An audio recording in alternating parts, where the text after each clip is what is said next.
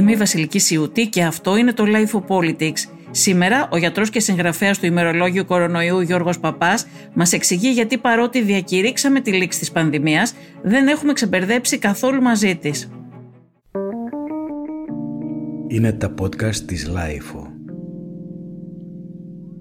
Κύριε Παπά, έχουμε ξεμπερδέψει με τον ε, κορονοϊό; Ε, τη λήξη της πανδημίας την έχουμε διακηρύξει πολλές φορές στο παρελθόν και αποδείχθηκε εκ των υστέρων ότι δεν τα καταφέραμε και δεν το, δεν το πετύχαμε.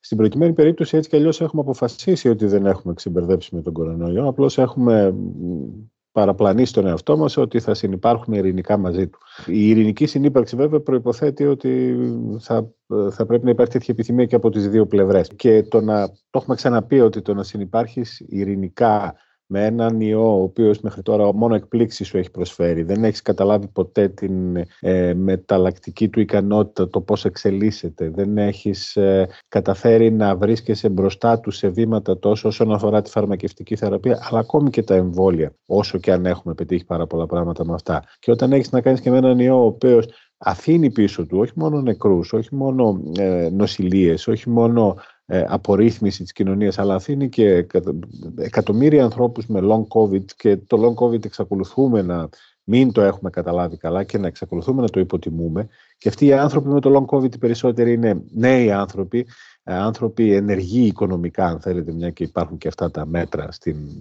ε, στα κριτήριά μας. Ε, όταν λοιπόν συμβαίνουν όλα αυτά, τότε το να λέμε ότι ξεμπερδέψαμε με τον κορονοϊό, σαφώς και δεν ξεμπερδέψαμε. Αν θέλουμε να συνεπάρχουμε ειρηνικά με τον κορονοϊό, θα πρέπει να αποφασίσουμε ότι δεν είναι κάτι εύκολο, δεν γίνεται όπως γίνεται ας πούμε με τη γρήπη και που και η γρήπη έχει ένα κόστος σε θανάτους ετήσιο. Ε, δεν είναι η γρήπη γιατί είναι κάτι πολύ μεταδοτικότερο, πολύ πιο πονηρό αν θέλετε προς την εξέλιξή του, πολύ πιο πρωτεϊκό, πολύ διαφορετικό, πολύ πιο πολυσύνθετο. Συνεπώς, τι κάνουμε για αυτό το πράγμα; Αν θέλουμε να υπάρχει στη ζωή μας ο κορονοϊός αλλά ταυτόχρονα να συνεχίζουμε τη ζωή μας κανονικά θα πρέπει να κάνουμε κάποια πράγματα για να περιορίζουμε την κινητικότητά του και να θωρακίζουμε αυτούς που κινδυνεύουν. Και αυτοί που κινδυνεύουν δεν είναι πάντα το γνωστό ανέκδοτο «Α, οι ευπαθείς» ή «Άνω των 65» ή «Φορέστε μια μάσκα εσείς που φοβάστε και βγείτε έξω». Αν δούμε τα στατιστικά μόνο του 2022 για την Ελλάδα και αναφέρουμε στα επίσημα στατιστικά, δηλαδή κοιτούσα πριν τα στοιχεία του ΕΟΔΗ 1η Ιανουαρίου του 2022 και τα χθεσινά. Λοιπόν, μόνο μέσα στο 2022 είχαμε τρεις θανάτους παιδιών, 43 θανάτους ανθρώπων κάτω των νέων ενηλίκων κάτω των 40 ετών, 1083 θανάτους στις ηλικίες 40-64 και 7.313 θανάτους πάνω από τα 65. Ε, θα μου πεις, ε, ναι, αλλά εδώ οι θάνατοι, το είπε και ο Πρωθυπουργός, το, λέει και ο, το λένε και οι Υπουργοί, δεν είναι θάνατοι από COVID, είναι θάνατοι με COVID, φταίει το πώς μετράμε και το καθεξής. Εδώ λοιπόν υπάρχουν αντιρρήσεις. Την αποσυμπίεση των, του αριθμού των θανάτων όντως την παρακολουθούμε τον τελευταίο καιρό. Ε, καθυστερημένα όμως και το καθυστερημένο σημαίνει ότι μέσα στο 2020 είχαμε συνολικά 8.652 θανάτους. Αυτοί οι θάνατοι δεν είναι απαραίτητα. Ναι, σαφώς κάποιοι από αυτούς μπορεί να είναι με κορονοϊό και να μην είναι από κορονοϊό. Πώς είναι αυτοί όμως; Υπήρξε ως επιχείρημα από επίσημα υπουργικά χείλη και από επίσημα επιστημονικά χείλη, ότι να και στη Δανία το μέτρησαν και ένας στους τρεις θανάτους ήταν μόνο από τον κορονοϊό. Η Δανία όμως είναι μια χώρα που έχει εμβολιαστική κάλυψη στους, στις μεγάλες ηλικίες των άνω των 70 που κοντεύει με, με, με τριπλή δόση πάνω από 97%. Δηλαδή, και εμείς είμαστε πολύ πιο κάτω, τουλάχιστον 20 μονάδες κάτω. Συνεπώς, δεν μας ταιριάζει. Αν, αν μας ταιριάζει κάτι, είναι η Βρετανία. Η Βρετανία σε μια τελευταία της έκθεσης λέει ότι τουλάχιστον το 65% των θανάτων που καταγράφονται είναι αποδίδονται στον κορονοϊό. Λοιπόν, το 65% των 8.500 ελληνικών θανάτων λοιπόν υπολογίστε πόσο είναι και βγαίνει ένα δυσάρεστο νούμερο που είναι πάνω από 5.000 νεκροί. 5.000 άνθρωποι λοιπόν χάσαν τη ζωή τους από κορονοϊό μόνο, τουλάχιστον από κορονοϊό, ακόμη και με οποιονδήποτε δικαιολογία και πρόσχημα και ε, ε, προσπάθεια να υποβιβάσει τη βαρύτητα της νόσου να χρησιμοποιήσουμε τουλάχιστον 5.000 άνθρωποι στην Ελλάδα μέσα στο 2022, μέσα σε 130 μέρες έχουν χάσει τη ζωή τους από τον κορονοϊό στην Ελλάδα. Αυτό κάποια στιγμή θα πρέπει να το συζητήσουμε.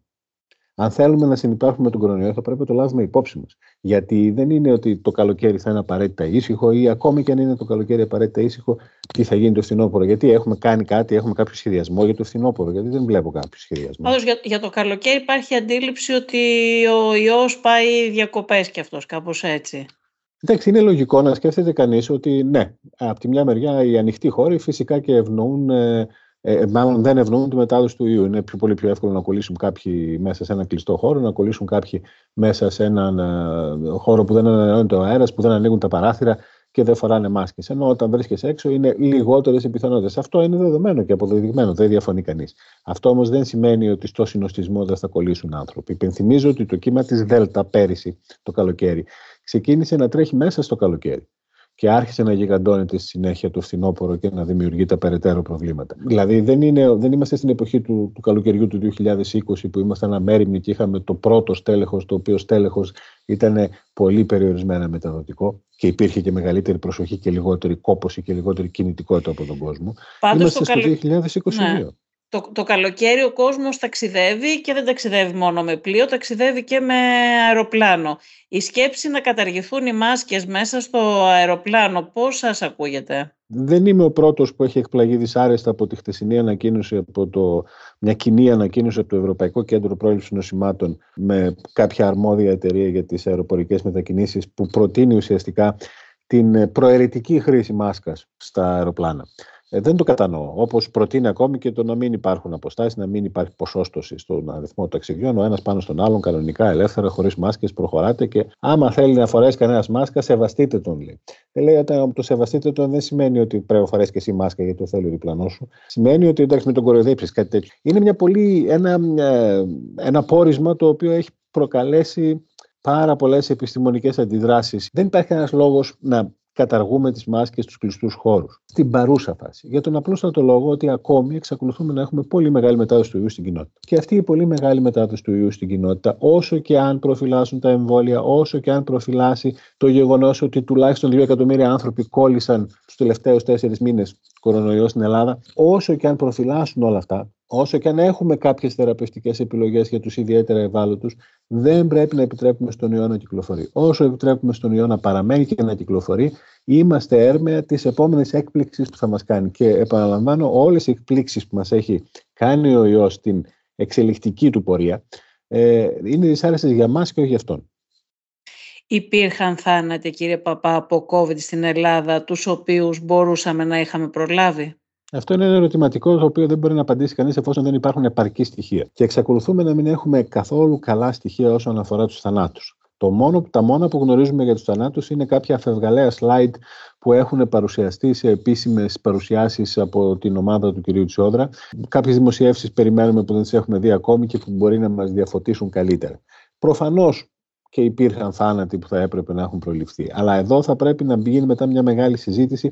Να έχουν αποφευθεί, πόσο... μάλλον θα ήθελα να πω. Δηλαδή, το προληφθεί, ναι, ναι. ήταν λάθος ρήμα που χρησιμοποίησα. Ναι, ναι, Εννοούσα να, να είχαν αποφευθεί. Υπάρχουν τα ερωτηματικά όσον αφορά την διαγνωστική μας ικανότητα, την... δηλαδή πώς θα μπορούσαμε να αποφύγουμε κάποιους θανάτους. Να μην είχαν κολλήσει κάποιοι άνθρωποι. Ποιοι ήταν αυτοί οι άνθρωποι που δεν θα είχαν κολλήσει, άνθρωποι οι οποίοι θα ήταν ευπαθείς και θα έπρεπε να προσέξουν. Αλλά και άνθρωποι οι οποίοι μπορεί να μην ήταν ευπαθείς. Υπάρχουν άφθονα παραδείγματα δυστυχώς και στον, ε, στον συγγενικό και φιλικό χώρο του καθενός, υγιών ανθρώπων, νέων ανθρώπων, οι οποίοι πέθαναν από τον κορονοϊό. Άνθρωποι οι οποίοι δεν είχαν προλάβει να εμβολιαστούν ή ούτω καθεξής. Άνθρωποι οι οποίοι εκτέθηκαν επειδή κάποιοι άλλοι υποτίμησαν τη βαρύτητα των συμπτωμάτων τους, υποτίμησαν τη βαρύτητα του ίδιου του κορονοϊού ή προτίμησαν την δική τους τη βολή να βγουν έξω, να μην κάτσουν μέσα, να βγουν να πιούν καφέ, να μην φορέσουν μάσκα, να κάνουν τη ζωή τους και όποιον πάρει ο χάρος κυριολεκτικά όποιον πάρει ο χάρος από εκεί και πέρα δίπλα τους. Υπάρχουν τέτοια άφθονα παραδείγματα. Γιατί συνέβη λοιπόν αυτό πρώτο; Συνέβη για τον απλούστατο λόγο ότι κανένας δεν έκανε επαρκή ενημέρωση του πληθυσμού. Η ενημέρωση του κόσμου σταμάτησε το Μάιο του 2020 και δεν ξανάρχισε επαρκώς ποτέ. Για ένα μεγάλο διάστημα δεν υπήρχε καμία ενημέρωση. Μετά άρχισε μια σπασμωδική ενημέρωση του τύπου Όχι, έτσι πάει ο ιός στα σχολεία, όχι έτσι δεν πάει, όχι ε, το ένα, όχι το άλλο. Μετά άρχισαν να βγαίνουν πολλαπλοί συστηματικοί και καλοπροαίρετοι επιστήμονες, οι οποίοι όμως δεν είχαν τη μεταδοτική ικανότητα ή έβαζαν πάνω από όλα την δική τους προβολή με αποτέλεσμα να υπάρχει μια υπερκατανάλωση κατανάλωση αυτών των επιστημόνων από τα μέσα μαζικής ενημέρωσης και ορισμένοι από αυτούς ήταν πάντα μετροεπεί. Όπως αμετροεπεί υπήρξε πάντα και η επίσημη πολιτεία με τις τοποθετήσεις των υπουργών. Όλοι αυτοί δεν έδωσαν ποτέ καλό μήνυμα στον κόσμο. Εξακολουθούμε δυόμιση χρόνια ε, σκοντεύουμε πανδημίας δυόμιση χρόνια και ακόμη δεν έχουμε πει στην Ελλάδα ανοίξτε τα παράθυρα ο καθαρός αέρας, ο καθαρός αέρας, ο καθαρός αέρας, ο καθαρός αέρας. Το μόνο που λέμε είναι ναι, σκουπίστε τις επιφάνειες και αντισηπτικό. Δηλαδή δεν μπορεί να συζητάμε ακόμη για το αντισηπτικό που συμμετέχει σαφώς στη μετάδοση σε ένα μικρό ποσοστό και να μην συζητάμε για τον καθαρό αέρα που επιβαρύνει την πρόγνωση και, την, ε, και συμμετέχει στην μετάδοση του ιού ο μη καθαρός αέρας σε τεράστιο ποσοστό. Ακόμη για καθαριστές αέρα σε δημόσιες υπηρεσίες, σε σχολεία, σε ιδιωτικούς χώρους εργασίας, σε μέσα μαζικής μεταφοράς, τίποτα δεν έχουμε. Εξακολουθούμε να μιλάμε. Αγνοούμε το ζήτημα. Και είναι ένα θλιβερό πράγμα το ότι δεν τίθεται καν το ζήτημα και από τους ελέγχοντες την πολιτεία Αυτά που λέτε κύριε Παπά ε, φαίνεται να έχουν παίξει και ένα ρόλο στην αμφισβήτηση που υπάρχει από τον κόσμο και στην ε, ενίσχυση του σκεπτικισμού, το λέω έτσι λίγο πιο κομψά, που υπάρχει σε σχέση με την πανδημία. Δηλαδή και η επιστημονική κοινότητα δεν ενημέρωσε από την αρχή πάντα πολύ σωστά, ίσως γιατί δεν υπήρχε η γνώση σε μεγάλο βαθμό στην αρχή. Δηλαδή λέγανε κάποια πράγματα στην αρχή επιστήμονες που μετά τα πήραν πίσω και δεν εξηγήθηκε από την πολιτεία αυτό έτσι με, με τρόπο σωστό και με, έτσι, με, με μια πιο εντατική καμπάνια ενημέρωσης, ώστε να καταλάβει ο κόσμος. Με αποτέλεσμα να νομίζουν ότι όλα αυτά που έλεγε η επιστημονική κοινότητα στην πορεία ήταν αντιφατικά και να υπάρξει αυτή η αμφισβήτηση, που ήταν αρκετά σημαντική και στη χώρα μας νομίζω. Υπήρχε και πρόσφορα έδαφος στη χώρα μας. Σαφώς και η τεράστια και η πρωτεύουσα ευθύνη της πολιτείας και των επιστημόνων, διότι αυτή είναι η υποχρέωσή τους, αυτοί είναι υποχρεωμένοι να ενημερώσουν, να καθοδηγήσουν τον κόσμο, να διδάξουν οι επιστήμονες. Λοιπόν, από εκεί και πέρα όμως, ναι, υπήρχε πρόσφορο έδαφος και το βλέπουμε σε όλες τις εκφάνσεις του ε, της κοινωνικής μας ζωής. Ε, οι άνθρωποι οι οποίοι αμφισβήτησαν τα εμβόλια είναι μια συγκεκριμένη μασίφ ομάδα, μεγάλη δυστυχώς στην Ελλάδα, η οποία έχει και άλλα κοινωνικά και πολιτικά χαρακτηριστικά και το βλέπουμε αυτό στην καθημερινή μας πράξη. Οι άνθρωποι οι οποίοι αμφισβητούν τον εμβολιασμό και την ποιότητα του εμβολιασμού, οι άνθρωποι οι οποίοι αμφισβητούν τη βαρύτητα της πανδημίας, οι άνθρωποι οι οποίοι βλέπουν διάφορα σενάρια συνωμοσία πίσω από την πανδημία, εκτίθενται με διαφορετικό τρόπο με τις απόψεις τους και σε άλλα γεγονότα που συμβαίνουν αυτή τη στιγμή. Το αντιεμβολιαστικό κίνημα βρήκε πρόσφορα έδαφος στην Ελλάδα γιατί υπήρχε πρόσφορα έδαφος σε φωνές αυτών που το υποκινούν. Και ξέρουμε εδώ και χρόνια, και το λέμε εδώ και χρόνια. Ξέρει και η πολιτεία ποιος υποκινεί το αντιεμβολιαστικό κίνημα και θα έπρεπε να έχει βγει η πολιτεία και να έχει ξεγυμνώσει όλους αυτούς τους τύπους οι οποίοι αντιπροσωπεύουν το αντιεμβολιαστικό κίνημα στην Ελλάδα. Δέκα άνθρωποι θα έπρεπε να τους πάρει η πολιτεία και ενώ όχι η πολιτεία, οι αρμόδιες επιστημονικές οργανώσεις, οι αρμόδιες ακαδημαϊκές οργανώσεις και να τους έχει κρεμάσει, συγγνώμη για το αγοραίο της έκφρασης, τα μεταλλάκια, για την ε, ανακολουθία τους, για, ε, για το ψεύδος τους, για την αναξιο, αναξιοπρέπειά τους. Αλλά φαίνεται. Αλλά ετοιμάζονται να κατέβουν σε εκλογές, να εκφραστούν και πολιτικά. Είναι αναμενόμενο. Είναι αναμενόμενο αυτό και φυσικό είναι γιατί έχουν να ανακαλύψουν ένα ζωτικό χώρο. Ένα ζωτικό χώρο που συναντούνται, συναντώνται διάφορα άκρα και το έχουμε δει πολλές φορές στη, στη, σύγχρονη ιστορία της Ελλάδας. Το ευχάριστο είναι ότι θα, επειδή είναι όλοι αρκετά εγωιστές, θα τσακωθούν μεταξύ τους και συνεπώς δεν θα καταφέρουν να ενωθούν και να πιάσουν ένα 10% το οποίο άνετα θα μπορούσαν να πιάσουν σε εκλογές. Γιατί, για τον απλούστατο λόγο ότι βρίσκουν δίκο αότα στην κοινότητα. Και βρίσκουν δίκο αότα στην κοινότητα γιατί τους αφήνουμε. Γιατί στα καφενεία. Οι αντιεμβολιαστές εννοείται ότι θα μπορούσαν να ναι. Πιάσουν πιάσουν ένα 10%. Σαφώς. Σαφώς. Η πληροφόρηση, κοιτάξτε, η πληροφόρηση δεν φτάνει τον, η, το podcast που θα κάνουμε εμείς, οι εναρτήσει που θα κάνω εγώ ή ε, δέκα άλλοι άνθρωποι, οι συζητήσεις, οι συνεντεύξεις, οι παρουσίες στα μέσα μαζικής ενημέρωσης. Η, η παραπληροφόρηση κυκλοφορεί στην κοινότητα και έξω, π.χ. κυκλοφορεί στα καφενεία, στόμα με στόμα. Εκεί η, κοινο, η επιστήμη και η πολιτική δεν πάνε, γιατί είμαστε όλοι πολύ ελιτίστες και δεν είμαστε των καφενείων. Καταλαβαίνετε. Πώς το λέω με, ηρωνικά. Και περιλαμβάνω και τον εαυτό μου σε αυτό, δεν τον αφήνω απ' έξω. Λοιπόν, η παραπληροφόρηση γίνεται στα προάβλια της Εκκλησίας. Ποιος πήγε ποτέ στα προάβλια της Εκκλησίας και τι, πώς, πόσο καθυστερημένα αντέδρασε η Εκκλησία το αντιεμβολιαστικό κίνημα μέσα της και πόσο δραστικά εν τέλει αντέδρασε. Εξακολουθούν να υπάρχουν άνθρωποι ενεργοί στον χώρο της Εκκλησίας, οι οποίοι πληρώνονται κιόλας από το ελληνικό κράτος, οι οποίοι συνεχίζουν να παραπληροφορούν και να διώχνουν τον κόσμο μακριά από τους κανόνες της δημόσιας υγείας. Ε, το να φοράνε μάσκα, να προσέχουν τις αποστάσεις, να σέβουν το διπλανό τους και να πάνε να κάνουν κανένα εμβόλιο. Δηλαδή, είναι τρομερά τα πράγματα που ζητήσαμε από τον κόσμο. Να φοράνε καμιά μάσκα, να σέβουν το διπλανό τους, να πάνε να κάνουν κανένα εμβόλιο. Και όμως κάποιοι βγήκαν και φώναξαν και συνεχίζουν να φωνάζουν. Και, και κάποιοι από αυτούς εξακολουθούν να είναι καθηγητές πανεπιστημίου. Δηλαδή, πέστε μου εσείς τώρα, πέστε ότι έχετε. Ε, εμένα αύριο ο γιος, ας πούμε, αποφασίζει και πάει να δώσει ιατρική και περνάει ιατρική Θεσσαλονίκης, ιατρική Πάτρας, φαρμακευτική Θεσσαλονίκης, φαρμακευτική Πάτρας, σε ένα κλάδο τέλος πάντων επιστημών υγείας, στο Ηράκλειο, στα Γιάννενα, λοιπόν, στην Αθήνα, σε διάφορους άλλους τομείς, όπου υπάρχουν διάφοροι επιστήμονες εντός εισαγωγικών, οι οποίοι συνεχίζουν να βγαίνουν και να λένε ξεδιάντροπα ψέματα για την πανδημία, για τα εμβόλια, για τον ιό, για τους θανάτους. Και αυτοί οι άνθρωποι θα πάνε να διδάξουν δηλαδή τους αυριανούς επιστήμονες. Και κανένα δεν καίγεται καρφάκι. Ε, θα πρέπει κάποια στιγμή να σταματήσουμε να θριαμβολογούμε για την πανδημία και να, να, να, να σοβαρευτούμε λίγο στην αντιμετώπιση της. Οι, οι αριθμοί δυστυχώς όσο και να θέλουμε να του μασκαρέψουμε, δείχνουν ότι ναι, την πρώτη φάση τα πήγαμε καλά, τις επόμενες φάσεις, πάρα πολύ καλά την πήγαμε στην πρώτη φάση. Κλείσαμε στην πριν. Πρώτη, από ό,τι ναι, φάνηκε. Ναι. Από εκεί και πέρα όμως το αφήσαμε να τρέχει δίνοντας ένα ορόσημο και λέγοντας ναι, εμβολιαστείτε. Εμβολιαστείτε, ναι.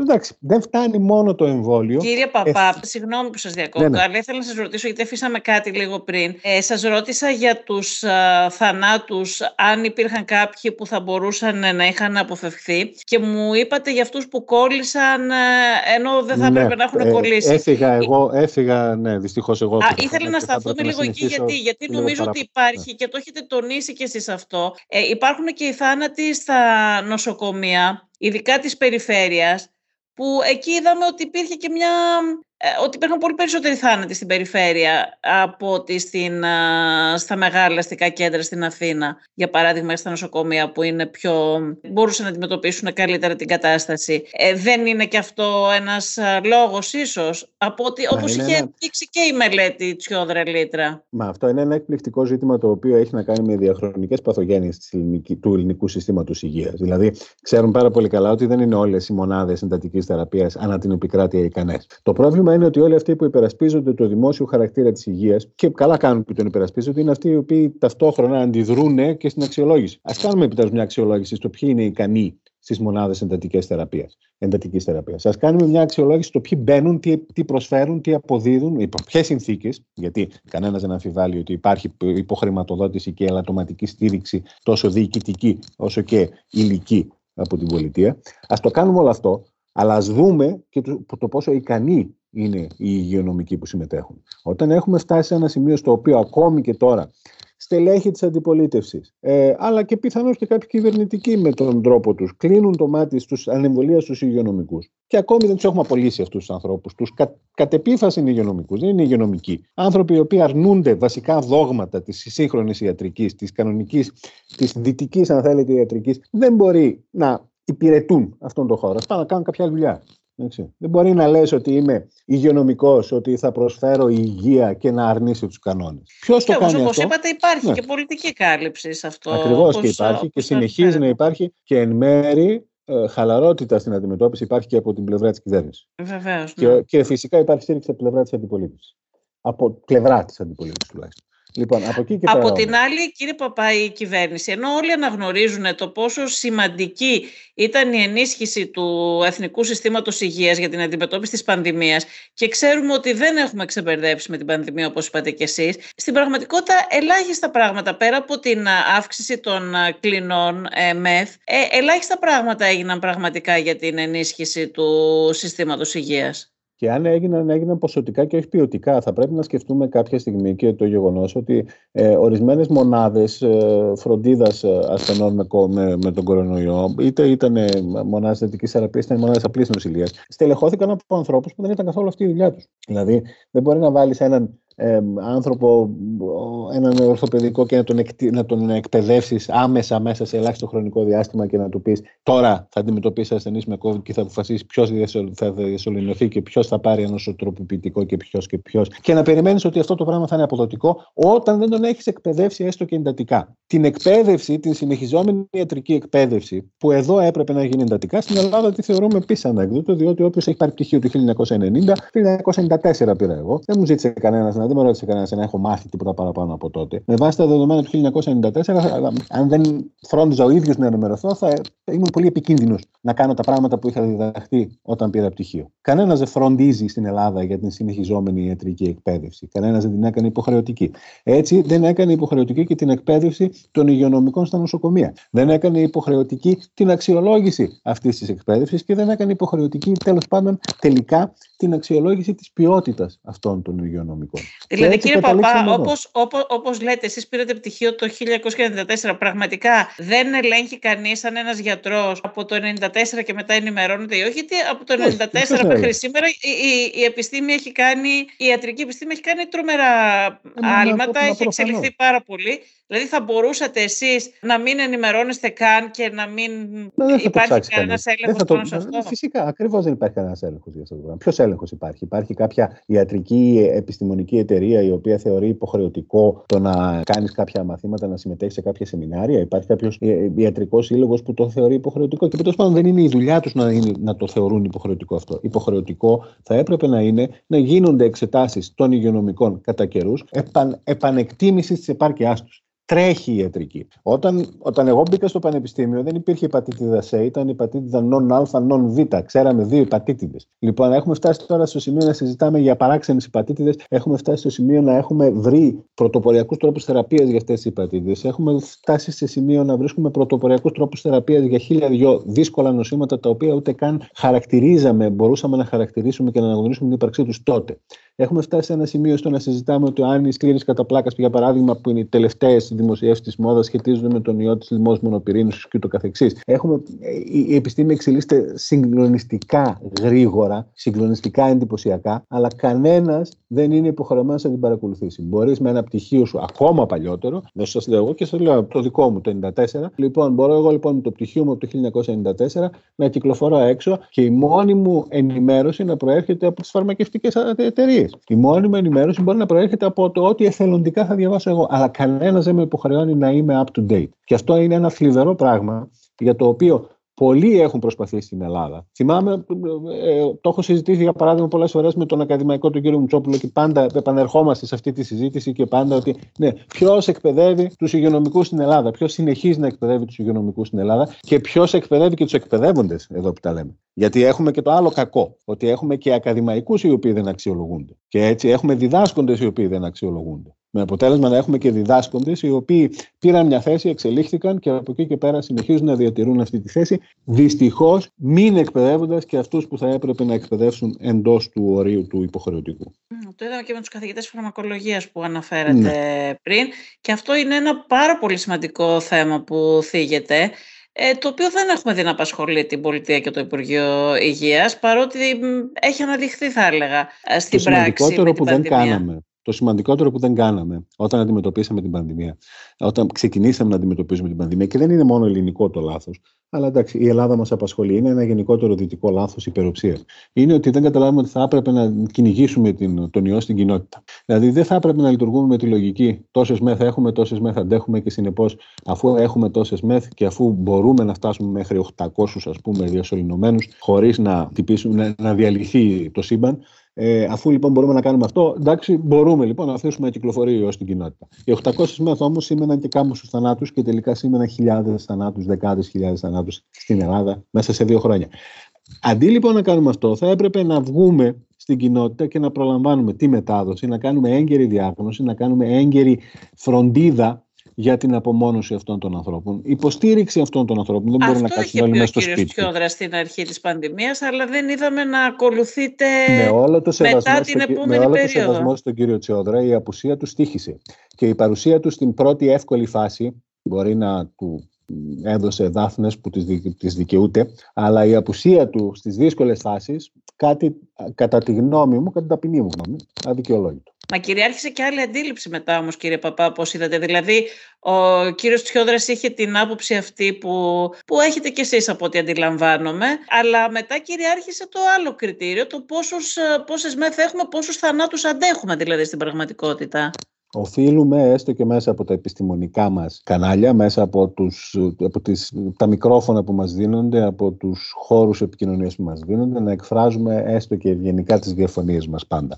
Ξέρετε, ε, το να λες, ας πούμε, το να κατηγορήσει είτε την κυβέρνηση είτε την αντιπολίτευση είναι ε, στην παρούσα φάση είναι, κοστίζει. Οφείλουμε όμως να κατανοήσουμε το εξής. Στην παρούσα φάση, ο ιός δεν γνωρίζει πολιτική, ο ιός δεν ψηφίζει τις εκλογές, δεν νοιάζει τον ιό τι γίνεται στις εκλογές. Ο ιός δεν θα, θα συνεχίσει να υπάρχει είτε έχουμε Νέα Δημοκρατία, είτε έχουμε ΣΥΡΙΖΑ, είτε έχουμε Πασόκ σε συγκυβέρνηση με κάποιον άλλον. Και η φροντίδα για την πρωτοβάθμια π.χ. υγεία, που είναι ένα γνωστό ανέκδοτο που όλες οι κυβερνήσεις κάνουν από ένα νομοσχέδιο για την πρωτοβάθμια υγεία και καταλήγουμε με κάτι σπασμωδικά πράγματα τα οποία δεν βοηθάνε. Η, το, η πρωτοβάθμια λοιπόν υγεία και η απουσία της αποδείχθηκε περίτρανα στην πανδημία. Αν υπήρχε το δίκτυο του προσωπικού γιατρού του ενημερωμένου προσωπικού γιατρού. Προσέξτε, του ανθρώπου ο οποίος θα βρίσκεται, θα τρέχει η γνώση του παράλληλα με τις εξελίξεις. Αν υπήρχε λοιπόν αυτό το δίκτυο και αν υπήρχε και ένα δίκτυο από εκεί και πέρα δημόσιας υγείας να μπορέσει να υποστηρίξει τον κάθε άνθρωπο ο οποίος τυχόν θα νοσούσε και θα έπρεπε να απομονωθεί. Αν υπήρχε το διαγνωστικό δίκτυο, το οποίο διαγνωστικό δίκτυο δεν είναι απαραίτητο να τρέχει μόνο το κορονοϊό, μπορεί και σε συνθήκες ηρεμίας και ειρήνης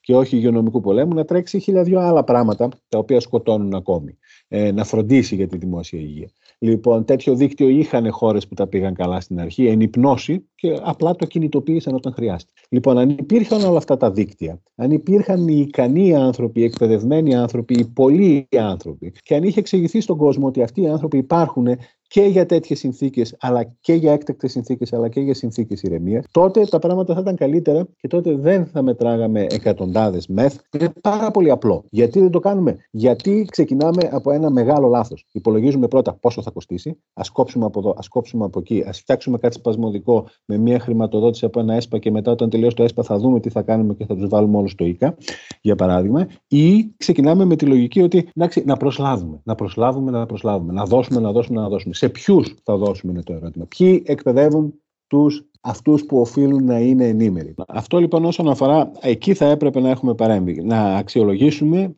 το, το πόσο ικανό είναι το σύστημα υγείας και αν μπορούμε να το υποστηρίξουμε και ποιοτικά και όχι μόνο ποσοτικά, που ποσοτικά μπορείς να κάνεις διάφορες αλχημίες και να πεις ότι το υποστήριξες. Με τα, με τα εμβόλια, τι γίνεται κύριε Παπά, έχουν επικαιροποιηθεί για να πιάνουν και την όμικρον. Εδώ υπάρχει ένα μεγάλο πρόβλημα. Προς το παρόν όλες οι εταιρείες τρέχουν τέτοια εμβόλια ε, σε δοκιμές. Είναι ακόμα σε φάση που πρόδρομων δοκιμών δεν έχουμε φτάσει ακόμη στο να δούμε πόσο αποτελεσματικά θα είναι στον άνθρωπο.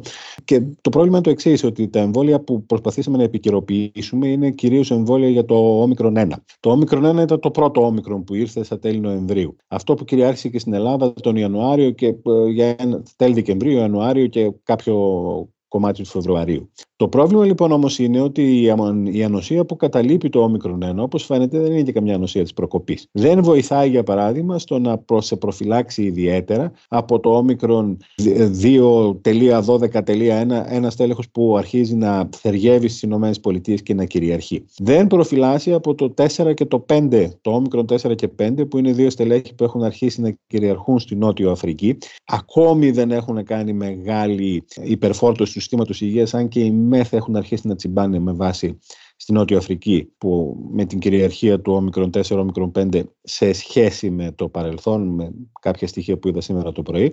Αν λοιπόν πάμε να επικυροποιήσουμε τα εμβόλια για το όμικρον 1, όπως κάνουν οι περισσότερες εταιρείες, κινδυνεύουμε να έχουμε ένα εμβόλιο το οποίο δεν θα σου προσφέρει κάποια ιδιαίτερη ανοσία για τα στελέχη που θα κυκλοφορούν πιθανώς στην κοινότητα τον Σεπτέμβριο όπου σκέφτονται όλοι ότι θα κυκλοφορήσουν τα επικυροποιημένα εμβόλια. Είναι ένα μεγάλο πρόβλημα αυτό και το οποίο προκύπτει από το γεγονός ότι ο ιός τρέχει, ο ιός είναι πάντα κάποια βήματα μπροστά μας και μέχρι να προσαρμοστούμε εμείς στα δεδομένα του ιού, ο ιός έχει ξαναλλάξει. Αυτά τα νέα όμικρον, οι νέε υποπαραλλαγές, είναι παραλλαγές, δεν ξέρω πώς πώς, θεωρούνται, θα κάνουν, κάνουν την νόσο, υπάρχει περίπτωση να κάνουν την νόσο σοβαρότερη; Υπάρχουν κάποιες εστιακές μεταλλάξεις οι οποίες είναι σχετικά ανησυχητικές με την έννοια ότι τις έχουμε δει και αλλού. Πιθανώς να τα κάνουν, να κάνουν την όσο, αν όχι σοβαρότερη, να την κάνουν να διαφεύγει ακόμα περισσότερο της ανοσίας μας. Της όποιας ανοσίας έχουμε, είτε από τα παραδοσιακά εμβόλια, είτε από μελλοντικά επικαιροποιημένα εμβόλια, είτε από την νόσο την ίδια. Δεν το γνωρίζουμε ακόμα γιατί είναι λίγο νωρίς και τώρα παρακολουθούμε το πώς εξελίσσονται, τι επάγουν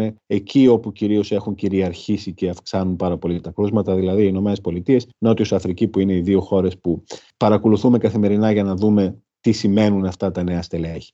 Κάποια από αυτά τα νέα στελέχη έχουν προκύψει ακριβώς από τα αρχικά όμικρον. Δηλαδή, είναι αποτέλεσμα, είναι ο ιός ο οποίος εμφάνισε το όμικρον 1, το όμικρον 2 και από εκεί και πέρα ο ιός συνάντησε τον άνθρωπο, συνάντησε την ανοσία του ανθρώπου, συνάντησε τις πολλαπλές λοιμώξεις και τροποποιήθηκε. Κάποιες από αυτές τις τροποποιήσεις έχουν αρχίσει να κυριαρχούν γιατί βοηθάνε τον ιό να διαφεύγουν ακόμη περισσότερο από την ανοσία μας. Είναι, είναι λάθος να θεωρείται υποκατάστατο του εμβολιασμού η μόλυνση με, με όμικρον; Φυσικά, για τον απλούστατο λόγο ότι και η μόλυνση με όμικρον, η μόλυνση με όμικρον είναι υπεύθυνη για τους χιλιάδες θανάτους που αναφέραμε πριν που υπήρξαν μέσα στο 2022, στην συντριπτική της πλειοψηφία. Η μόλυνση με όμικρον καταλείπει επίσης long COVID και υπάρχουν τα καταπληκτικά στοιχεία για το long COVID από τη Μεγάλη Βρετανία που σου λένε ότι είτε κολλήσει από Δέλτα είτε κολλήσει από όμικρον. Πάλι long COVID κινδυνεύεις να πάθεις στο ίδιο ποσοστό και το long COVID, είπαμε, είναι βάσανο για νέους υγιείς ε, επαγγελματικά δραστήριους ανθρώπους. Τους καταντά ε, ανθρώπους ανίκανους για εργασία, ανίκανους για κοινωνική ζωή, ανίκανους κάποια στιγμή ακόμη και για εξυπηρέτηση σε ένα ποσοστό. Λοιπόν, άρα το να λέμε ότι το όμικρον είναι ήπιο, είτε το να λέμε ότι είναι ένα φυσικό εμβόλιο, είναι απλά επικίνδυνο. Είναι απλά επικίνδυνο γιατί θα πρέπει να επιβιώσεις από το όμικρον χωρίς επακόλουθα για να μπορέσεις να, να θεωρήσεις ότι θα εκμεταλλευτείς την ανοσία που σου έχει προσφέρει και συγχρόνως θα πρέπει να δεις αυτή η ανοσία που σου έχει προσφέρει η λίμωξη από όμικρον που χρησιμεύει. Και είπαμε ότι η λίμωξη από το όμικρον δεν σου προσφέρει καμία ιδιαίτερη ανοσία εκτός αν έχεις εμβολιαστεί πιο πριν, έχεις κάνει δύο ή τρεις δόσεις. Οπότε κολλώντας και το όμικρον, μπορεί να ενισχύσεις κάπως το εύρος, την ποιότητα και την ένταση της ανοσίας σου. Κάπως. Το, το πλήρως εμβολιασμένος αρχικά σήμερα εμβολιασμένος και με τις δύο δόσεις. Σήμερα τι σημαίνει πλήρως εμβολιασμένος; Στην παρούσα φάση, πλήρως εμβολιασμένος για τους ανοσοεπαρκεί ανθρώπους θεωρείται, οφείλει να θεωρείται ένας άνθρωπος με τρεις δόσεις. Α είμαστε ειλικρινείς. Δεν μπορούμε να περι... Ξέρουμε ότι υπάρχει μια σημαντική ελάττωση και της προστασίας απέναντι σε σοβαρή νόσο προϊόντος του χρόνου μετά από δύο εμβολιασμούς. Παράδειγμα, στην Ελλάδα που θεωρούμε ακόμα πλήρως εμβολιασμένους όσους έχουν κάνει δύο δόσεις, ε, αν δούμε τα στατιστικά στοιχεία που υπάρχουν όσον αφορά την, ε, τη συνοσηλεία σε ΜΕΘ και το ποιοι, ποιοι είναι νοσηλευόμενοι εκεί πλήρως εμβολιασμένοι ή μη πλήρως εμβολιασμένοι, η αποτελεσματικότητα του εμβολίου κυμαίνεται μεταξύ 61 και 79% για προστασία από σοβαρή νόσο. Οι δύο δόσεις. Είναι μια τεράστια προστασία, μην γελιόμαστε. Το να έχεις 60% ή 80% λιγότερες πιθανότητες να μπεις στη ΜΕΘ με δύο δόσεις που τις έκανες πέρσι τέτοιο καιρό οι περισσότεροι. Λοιπόν, είναι μια τεράστια προστασία. Εξακολουθεί όμως να είναι μια ελαττωματική προστασία, η οποία μπορεί να διορθωθεί και να προσεγγίσει το 90% ή να πάει ακόμη και παραπάνω, σε, κάνοντας την τρίτη δόση. Και από εκεί και πέρα, αν θες να φτάσεις και το 95%, αν θεωρείς ότι και ακόμη και το να κολλήσεις μπορεί να σου απορριθμίσει κάποια άλλα χρόνια προβλήματα υγείας και να τρέχεις και για άλλα, λοιπόν, μπορείς να κάνεις και μια τέταρτη δόση, αν είσαι υπερήλικας, αν έχεις και πέντε υποκείμενα νοσήματα και φυσικά αν είσαι ανοσοκατασταλμένος ή κατηγορίες υπερευπαθών ατόμων. Ε, σε αυτή την περίπτωση ε, εξυπακούεται ότι και η τέταρτη δόση μπορεί να σου προσφέρει κάποια πράγματα. Δεν μιλάμε ακόμη για τέταρτη δόση στο γενικό πληθυσμό, με την έννοια ότι στο περιβάλλον, το ταχαίως μεταβαλλόμενο περιβάλλον όμικρον που βρισκόμαστε αυτή τη στιγμή, ούτε ξέρουμε πού θα βρισκόμαστε τον παράλληλο μήνα, όχι πολύ περισσότερο το Σεπτέμβριο, και ούτε ξέρουμε τι ακριβώς θα, θα συναντήσουμε μπροστά μας. Τελικά ο γενικός πληθυσμός, κύριε Παπά, θα πρέπει να εμβολιαζόμαστε τακτικά όπως με τη γρήπη; Φοβάμαι ότι αποφασίσαμε ότι το, το θεωρούμε αποδεκτό. Ε, επίσης φοβάμαι ότι θα συμπεράνουμε πολύ σύντομα ότι δεν είναι ακριβώς και τόσο αποδεκτό και θα πρέπει να αναπροσαρμόσουμε την αντιμετώπιση μας απέναντι σε αυτόν τον ιό τι, με κάποιον πολύ δραστικό δηλαδή; τρόπο. Φοβάμαι για παράδειγμα ότι τα επόμενα στελέχη μπορεί να διαφεύγουν πολύ περισσότερο τις ενωσίες και να προκαλούν βαρύτερη νόσο. Φοβάμαι ότι μπορεί να δούμε ότι τα κατάλοιπα που μπορεί να αφήνει η νόσος μπορεί εκ των υστέρων, το, το όμικρον που δεν το έχουμε μελετήσει τόσο πολύ ακόμη σε βάθος χρόνου όσον αφορά τα κατάλοιπά του, ε, μπορεί να, τα κατάλοιπά του να είναι παράξενα και μη αποδεκτά. Φοβάμαι ότι η συνεχιζόμενη ε, ε, επιβάρυνση και ο συνεχιζόμενος υποχρεωτικός αποκλεισμός μιας μεγάλης μερίδας ανθρώπων μας, των ευπαθών, των ηλικιωμένων, των, των, των, οι οποίοι δεν μπορούν να έχουν φυσιολογική κοινωνική ζωή γιατί αν κολλήσουν είναι αυτοί οι οποίοι θα κινδυνεύουν να πεθάνουν. Όλος αυτός ο αποκλεισμός κάποια στιγμή θα γυρίσει μπούμεραν και εναντίον μας. Φοβάμαι την συνεχιζόμενη υπεροψία μας και φοβάμαι την συνεχιζόμενη άγνοια κινδύνου μας απέναντι σε έναν ιό ο οποίος έχει αποδειχθεί ότι ποτέ δεν βρεθήκαμε μπροστά μας, συνεχίζει να βρίσκεται δυο βήματα μπροστά μας. Άρα σε σχέση με τον εμβολιασμό που σας ρώτησα πριν, δηλαδή εσείς θεωρείτε ότι θα πρέπει να εμβολιαζόμαστε; Προφανώς θα χρειαστεί να, να κάνουμε κάποιο εμβόλιο. Το ερώτημα είναι αν, αν θα καταφέρουμε να είμαστε επίκαιροι απέναντι στα στελέχη που κυκλοφορούν. Αυτό που θέλω δηλαδή να τονίσω είναι το εξής, ότι ναι, θα πρέπει να, να υπάρξει ένα επικαιροποιημένο εμβόλιο, αυτό είναι προφανές. Ε, θα μας προσφέρει καλύτερη, αν θέλετε, ανοσία. Απέναντι όμως σε ποιο στέλεχο; Αυτή τη στιγμή συζητάμε, σας ξαναλέω, με, στην Ελλάδα έχουμε όμικρον 2. Στην, στον υπόλοιπο, σε πολλά μέρη του υπόλοιπου κόσμου και σύντομα προφανώς και στην Ελλάδα θα έχουμε κάποια άλλα στελέχη, είτε αυτό θα είναι το 4, το 5, είτε το 2.12.1. Όποιο και να είναι, είναι λίγο χειρότερο από το όμικρον 1, όπως και το όμικρον 2 είναι χειρότερο από το όμικρον 1. Κάποια στιγμή η ανοσία του πρώτερου εμβολιασμού και η ανοσία ακόμη και της όποιας πρώτερης νόσης θα αρχίσει να φθήνει όσον αφορά την προστασία. Και θα συνεχίσουμε να έχουμε χιλιάδες κρούσματα καθημερινά.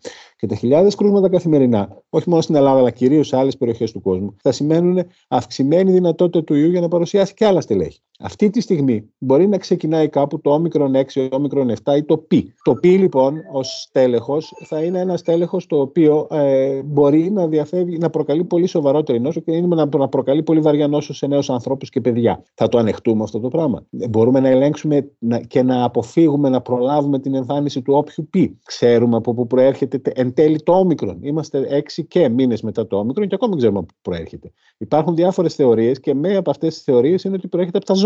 Δηλαδή, ζώα ποντίκια που μολύνθηκαν άμεσα ή έμεσα από τον άνθρωπο, κάποιοι λένε και έμεσα μέσα από τις γάτες, σοβαροί επιστήμονε το λένε αυτό. Λοιπόν, ε, μπορεί λοιπόν ε, ο ιό να προσαρμόστηκε στα ποντίκια, να έκανε διάφορες άλλες μεταλλάξεις και από εκεί τελικά να επέστρεψε ο σώμικρο στον άνθρωπο. Ξέρουμε αυτή τη στιγμή τι στελέχη κυκλοφορούν στα ζώα γύρω μας και τι μεταλλάξεις υπάρχουν. Στις ΗΠΑ που παρακολουθούν τα ελάφια για άλλο λόγο, είδαν για παράδειγμα ότι υπάρχουν εκεί, ε, κόλλησαν τα ελάφια από τον άνθρωπο και από εκεί και πέρα άρχισαν να κολλάνε τα ελάφια το ένα από το άλλο και κάποια στιγμή κόλλησε και άνθρωπο άνθρωπος από ελάφι και οι μεταλλάξεις που παρατηρήθηκαν ήταν παράξενες. Όχι απαραίτητα προβληματικές αυτή τη στιγμή, αλλά παράξενες. Υπενθυμίζω ότι με τα ΜΙΝΚ κάποια στιγμή είχαμε το ίδιο πρόβλημα και αναγκάστηκαν να πάρουν δραστικά μέτρα στη Δανία γιατί οι μεταλλάξεις που επέστρεψαν από τα ΜΙΝΚ στον άνθρωπο ήταν επικίνδυνες. Παρακολουθούμε τι γίνεται με τα ζώα εκεί έξω. Ξέρουμε από πού θα μας έρθει το επόμενο στέλεχος. Δεν ξέρουμε. Βασικά δεν ξέρουμε και πολλά πράγματα για το τι κυκλοφορεί στην Ελλάδα. Έβλεπα χτες τα επίσημα στοιχεία για, για το τι στελέχη κυκλοφορούν στην Ελλάδα και από το νομό Ιωαννίνων έχουν ελεγχθεί συνολικά πόσα, ούτε 200 στελέχη τον τελευταίο τετράμινο. Είμαστε τόσο βέβαιοι ότι είναι αντιπροσωπευτικό το δείγμα. Είναι επαρκές με βάση τις οδηγίες του Ευρωπαϊκού Κέντρου Ελέγχου Πρόληψης Νοσημάτων. Όχι, δεν είναι. Ούτε αυτό είναι. Αλλά και αυτό το έχουμε αφήσει στη μοίρα του. Πολλά πράγματα έχουμε αφήσει στη μοίρα, του, στη μοίρα τους με τη λογική της ατομικής ευθύνης ή της ίσονος προσπάθειας. Αλλά εδώ έχουμε πόλεμο συνεχίζουμε να έχουμε πόλεμο, τον οποίο δεν κερδίσαμε. Νομίζουμε ότι έχουμε, κάνει, έχουμε έρθει, είμαστε ισόπαλοι με τον ιό, του έχουμε δώσει πλεονεκτήματα και τα πλεονεκτήματα ο ιός δεν έχει κανένα λόγο να μην τα εκμεταλλευτεί. Ναι, ο Υπουργός Υγείας στην τελευταία ενημέρωση είχε πει ότι ε, δεν επιβεβαιώθηκαν οι φωνές με τις ζωφερές προβλέψεις και είχε πει ότι δεν πιστεύουμε στην πολιτική του Zero COVID με ό,τι μπορεί να σημαίνει αυτό έτσι όπως ε, Ο Υπουργός θα πρέπει να μελετήσει τι είναι το Zero COVID και να, να σταματήσει να χρησιμοποιεί την παραμορφωμένη άποψη του Zero COVID που εφαρμόζει αυτή τη στιγμή στην Κίνα και είναι κατά τη γνώμη παραμορφωμένη, θα σας πω αμέσως γιατί, για να καλύψει τις ε, πολιτιακές ανεπάρκειες. Το Zero COVID προποθέτει να στοχεύει στην ελαχιστοποίηση της κυκλοφορίας του ιού στην κοινότητα και εξήγησε ποια είναι η σημασία του. Η σημασία του είναι ότι λιγότερα κρούσματα σημαίνει λιγότεροι άνθρωποι στη ΣΜΕΘ, λιγότεροι νεκροί και εν τέλει και λιγότερο long COVID. Και μεγαλύτερη προστασία για τους ευπαθείς που δεν μας χρωστάνε τίποτα. Είναι άνθρωποι που έχουν καρκίνο και έχουν άλογο λογοθά να ανεβούν και εμείς τους εμποδίζουμε να κάνουν αυτόν τον αγώνα τους. Γιατί; Γιατί έχουμε και μια πανδημία να τρέχει και έξω και να τους απειλεί τη ζωή παράλληλα με τον καρκίνο. Λοιπόν, ο Υπουργός λοιπόν θα έπρεπε να σκεφτεί το εξής. Το Zero COVID που πήγε να εφαρμόσει η Κίνα είναι ένα Zero COVID προσαρμοσμένο στην πολιτική κατάσταση της Κίνας, στο καθεστώς της Κίνας. Είναι μια κατάσταση, είναι μια πολιτική η οποία δεν ζητάει κανένας να εφαρμοστεί στην Ελλάδα. Το Zero COVID όμως προποθέτει διάγνωση, μαζική διάγνωση, έγκαιρη διάγνωση, την οποία Α πούμε ότι την ψιλοκαταφέραμε. Έστω και καθυστερημένα με τη συνδρομή των ιδιωτών, με τη συνδρομή των φαρμακοποιών, με τη συνδρομή των ιδιωτών μικροβιολόγων, με, με, με. Αλλά και πάντα με ένα ερωτηματικό. Πόσο αληθινά ήταν όλα τα στοιχεία που καταγράφονταν, πόσα θετικά κρύφτηκαν, πόσα αρνητικά δηλώθηκαν ως ψευδό θετικά για να πάρουν ένα πιστοποιητικό και, και έχουν γίνει τέτοιοι έλεγχοι. Γιατί όπου έγιναν είδαμε κάτι απίστευτα πράγματα ε, και φτάσαμε στα δικαστήρια. Λοιπόν, το Zero COVID, το κανονικό, όχι το κινέζικο, περιλαμβάνει μαζική χνηλάτιση. Γίνεται καλή η χνηλάτιση. Πόσο καλή χνηλάτιση έγινε. Έγινε, ξέρει κανένας πού κόλλησε κάποιος και πώς κόλλησε και ούτω καθεξής. Έχει, εντάξει, έχει σταματήσει από καιρό η χνηλάτιση. Το κατανοούμε και ειδικότερα σε, στην εποχή του όμικρον είναι λίγο δύσκολο γιατί είναι τόσο υπερμεταδοτικό. Αλλά δεν είδαμε να γινόταν και τόσο επαρκής η χνηλάτιση στο παρελθόν. Δεν είδαμε να, να ανακαλύπτουμε τις ε, τις εκδηλώσεις όπου υπήρξε υπερμετάδοση. Δεν είδαμε να ανακαλύπτουμε, να, να σχηματίζονται αλυσίδες μετάδοσης που θα μπορούσαν να αξιολογήσουν και να μπορούσαν να, να, να μας κάνουν να καταλάβουμε πώς κυκλοφορεί ο ιός. Έγιναν κάποιες πολύ αρχικές μελέτες, εξαιρετικές μελέτες στην πρώτη φάση από την κυρία Έλληνα Μαλτέζου που έχουν δημοσιευτεί κιόλας σε επιστημονικά περιοδικά, αλλά αυτό ήταν στην πρώτη φάση. Στη συνέχεια απλώς αφήσαμε τον ιό να κυκλοφορεί χωρίς να παρακολουθούμε το πώς, το γιατί και το πού. Και το άλλο που δεν κάναμε από εκεί και πέρα ήταν δεν ελέγξαμε τον περιορισμό. Το Zero COVID ελέγχει και το ποιος πρέπει να κάτσει σπίτι γιατί είναι θετικός. Αυτό δεν το κάναμε ποτέ. Όποιος ήθελε έβγαινε έξω, δεν υπήρχε κανένας έλεγχος. Θα μου πεις, εδώ δεν μπορούμε να εφαρμόσουμε άλλα και άλλα, θα εφαρμόζαμε και τέτοιον έλεγχο. Αν υπήρχαν τοπικές μονάδες, οι οποίες αναλάμβαναν την ε, διάγνωση, την ιχνηλάτηση, ε, την παρακολούθηση, τον, ε, την υποστήριξη, την εξασφάλιση ότι όποιος έχει πρόβλημα θα πρέπει να μπει έγκαιρα στο νοσοκομείο, αν υπήρχαν όλα αυτά, την πληροφόρηση για τι εξελίξει πανδημίας, αν υπήρχαν όλα αυτά, που ήταν πολύ εύκολο να γίνουν σε εκείνο το παραδεισένιο διάστημα μεταξύ Μαΐου και Σεπτεμβρίου του 2020, όπου απλά κοιμηθήκαμε, αν υπήρχαν όλα αυτά, θα μπορούσαν να έχουν φτιαχτεί πάρα πολύ εύκολα και θα υπήρχαν χιλιάδες εθελοντές, αν θέλετε, που θα συμμετείχαμε σε αυτό το πράγμα, τότε θα ήμασταν πολύ καλύτερα. Αυτό τότε θα είχαμε zero COVID. Είδατε όμως ότι δεν έγιναν αυτά. Η κυβέρνηση πόνταρε στο ότι ναι. ο κόσμος είχε κουραστεί ψυχολογικά. Έχουν πάντα, ξέρετε, η πολιτική και τις μετρήσεις και τις κυλιόμενες δημοσκοπήσεις. Κατέγραφαν μία δυσαρέσκεια. Είδαν ότι υπήρχε ανοχή α, σε ένα βαθμό σημαντικό στους θανάτους και πήγανε με αυτό το κριτήριο τελικά να δουλέψει η οικονομία και όσο, όσους θανάτους αντέχουμε, με αυτούς προχωράμε. Το εκπληκτικό όμως είναι ότι. Επικράτησε ο κινησμός δηλαδή. Οι χώρες οι οποίες υπήρξαν επιθετικές στις πρώτες φάσεις της πανδημίας απέναντι στον ιό, πάρα πολύ επιθετικές, και δεν μιλάω μόνο για το πρώτο κύμα, μιλάω και κυρίως για το δεύτερο και το τρίτο. Ε, λοιπόν, οι χώρες αυτές είναι οι χώρες οι οποίες είχαν την καλύτερη οικονομική απόδοση, είχαν τις λιγότερες απώλειες ή ακόμη και όφελο στο, ε, στο κατακεφαλήν εισόδημα. Με τις θεραπείες υπάρχει κάποια νέα εξέλιξη, κύριε Παπά; Το ευχάριστο είναι ότι έχουμε το φάρμακο της Pfizer. Το Paxlovid, το, αυτή είναι η εμπορική του ονομασία, είναι ένα φάρμακο το οποίο συνεχίζει να δείχνει από ό,τι φαίνεται μεγάλη αποτελεσματικότητα την, ε, όταν χορηγείται νωρίς. Δηλαδή σε, ε, φαίνεται να ισχύει το 89% που έδωσαν οι κλινικές μελέτες ε, ως αποτελεσματικότητα απέναντι στην ανάγκη να πάει κάποιος στο νοσοκομείο όταν έχει κολλήσει. Δεν έχει παρενέργεια αυτό; Παρενέργεια ουσιαστικά δεν έχει καμία, αλλά έχει ένα βασικό πρόβλημα ότι έχει πάρα πολλές αλληλεπιδράσεις με άλλα φάρμακα. Συνεπώς, κάποιοι άνθρωποι που παίρνουν συγκεκριμένα χρόνια φάρμακα, είτε για επιληψία, είτε για αριθμίες, είτε για καρδιοπάθειες, είτε για, ε, για καρκίνο, για μεταμοσχεύσεις και το μπορεί να μην μπορούν να το πάρουν.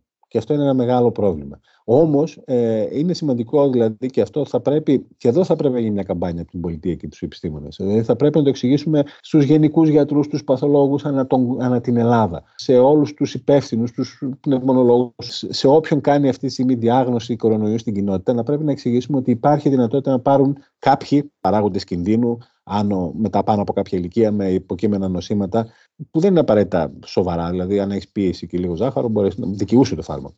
Λοιπόν, ε, μπορείς να πάρεις το φάρμακο γιατί είναι ένα φάρμακο ασφαλές, να δουν λίγο τις αλληλεπιδράσεις του και να προχωρήσουν γρήγορα στην παραγγελία του. Είναι μια διαδικασία η οποία τρέχει καλά. Αν ειδικά έχεις και κάποιον να πάει να το πάρει από τις αρμόδιες αρχές και δεν περιμένεις τον courier να στο φέρει στο σπίτι, να έχεις καθυστερήσεις, μπορεί να τρέξει και μέσα σε ένα 24 ώρο. Και είναι πολύ με σημαντικό. Τα μονοκλονικά. Τα μονοκλονικά είναι μια πονεμένη ιστορία με την εξής έννοια. Ε, στα μονοκλονικά είχαμε ποντάρει πολλά, αλλά μέχρι να, τα, να έρθουν τα μονοκλονικά ήρθε το όμικρον και κατέστησε άχρηστα τα περισσότερα μονοκλονικά. Εκτός από ένα, το οποίο όμως ε, το οποίο έπιανε το όμικρον 1, αλλά μετά έγινε και αυτό άχρηστο γιατί δεν πιάνει το όμικρον 2. Αυτή τη στιγμή λοιπόν στα μονοκλονικά έχουμε ένα καινούριο από την Eli Lilly, το οποίο υπάρχει μόνο στις ΗΠΑ και δεν ξέρω πόσο διαθέσιμο είναι στις ΗΠΑ αυτή τη στιγμή, το οποίο τα πιάνει όλα, όντως, αλλά ε, δεν υπάρχει καμία κλινική μελέτη με αυτό. Αυτό είπαν εντάξει, ναι, αφού πιάνουν τα άλλα, έπιανα και τούτο. Είναι λίγο χοντρικές οι κλινικές μελέτες. Όχι, δεν είναι αυτό που έχουμε συνηθίσει να βλέπουμε. Αλλά τέλος πάντων στις ΗΠΑ φαίνεται ότι έχει αρχίσει να κινητοποιείται η χορήγησή του ως μονοκλονικό, ως πρόληψη ως, ε, σε ανθρώπους οι οποίοι νοσούν και έχουν παράγοντες κινδύνου. Από τη στιγμή βέβαια που υπάρχουν και άλλες επιλογές που είναι και από τους στόματος, πιθανώς δεν έχουμε τέτοια ζητήματα ε, όσον αφορά την Ελλάδα και την Ευρώπη. Υπάρχει όμως και το άλλο μονοκλονικό συνδυασμός ε, από την Άστρα Ζένεκα που είναι ένας συνδυασμός για προληπτική χορήγηση. Αυτό το δίνει σε υπερευπαθείς και τους κρατάει για έξι μήνες, τους προφυλάσσει σε, επίσης σε πάρα πολύ ψηλά ποσοστά από, την, από τον κίνδυνο να νοσηλευτούν πάλι πάνω από 80%. Αυτός ο συνδυασμός πιάνει το όμικρον 2 ενώ δεν έπιανε το όμικρον 1 αλλά είμαστε τυχεροί και φαίνεται ότι πιάνει και τα καινούργια όμικρον που έχουν έρθει, ε, που θα έρθουν. Ε, Συνεπώς, αυτός είναι ένας συνδυασμός που θα έπρεπε να το δώσουμε ειδικά στους ανθρώπους οι οποίοι υπάρχουν μια μεγάλη κατηγορία ανθρώπων που δεν κάνουν τα εμβόλια τρει-τέσσερι δόσεις και δεν έχουν απάντηση γιατί παίρνουν συγκεκριμένα φάρμακα, γιατί είναι μεταμοσχευμένοι ή γιατί είναι άνθρωποι με αιματολογικό καρκίνο. Είναι μεγάλες κατηγορίες ανθρώπων. Κάποιοι από αυτούς είναι και νέοι, κάποιοι είναι ειδικά οι ρευματολογικοί που παίρνουν κάποια φάρμακα. Είναι κατά τα άλλα άνθρωποι οι οποίοι είναι κοινωνικά και επαγγελματικά ενεργοί. Δεν είναι τίποτα να τους ρίξεις στον γκεάδα του κινησμού μας. Ε, λοιπόν, όλοι αυτοί δεν απαντάνε στον εμβολιασμό γιατί παίρνουν ένα συγκεκριμένο ή δύο συγκεκριμένα φάρμακα. Λοιπόν, για αυτούς θα έπρεπε να δοθεί αυτό το μονοκλονικό το οποίο να τους προφυλάξει για τουλάχιστον 6 μήνες και να τους προφυλάξει απέναντι στο όμικρον και στα επόμενα όμικρον. Οι παραγγελίες και οι διαπραγματεύσεις της κυβέρνησης από όσο γνωρίζω από ασθενείς που βρίσκονται στην ανάγκη του συγκεκριμένου φαρμάκου, ε, τρέχουν εδώ και μήνες, εδώ και τουλάχιστον δύο μήνες. Δεν έχει έρθει ακόμη όμως κανένα τέτοιο φάρμακο στην Ελλάδα τουλάχιστον μέχρι αυτή τη στιγμή. Ελπίζω κάποιοι άνθρωποι να το πάρουν τον Ιούνιο. Είναι πολύ σημαντικό. Είναι αυτό που σε ένα πρόσφατο editorial ε, η Ρίτα Ρούμπιν στο Τζάμα το σημαντικό περιοδικό του Τζάμα της ΗΠΑ, έγραψε ότι θα πρέπει να λειτουργήσουμε σε κάποιους ανθρώπους με τη λογική και belt και suspenders, δηλαδή και ζώνη και τυράντες. Γιατί αλλιώς κινδυνεύουμε να βρεθούμε με τα παντελόνια κάτω για ορισμένους ανθρώπους. Και η ντροπή θα είναι δική μας, ακόμη και αν δεν θέλουμε, και θα είναι γενικότερη της κοινωνίας μας, ακόμη και αν δεν θέλουμε να το κατανοήσουμε, αλλά η απώλεια ζωής θα είναι δυστυχώς για κάποιους άλλους. Κύριε Παπά, σας ευχαριστώ πάρα πολύ. Εγώ σας ευχαριστώ. Ακούσατε τη Βασιλική Σιούτη και το Life of Politics. Σήμερα συνομιλήσαμε με τον Γιώργο Παπά, ιατρό και συγγραφέα του διαδικτυακού ημερολόγιου κορονοϊού. Στην παραγωγή και την επιμέλεια ήταν η Μερόπη Κοκκίνη και στην ηχοληψία ο Φέδωνας Κτενάς. Αν θέλετε να ακούτε τη σειρά podcast Life of Politics της Life μπορείτε να μας ακολουθήσετε στο Spotify, στα Apple Podcast και στα Google Podcast. Είναι τα podcast της Life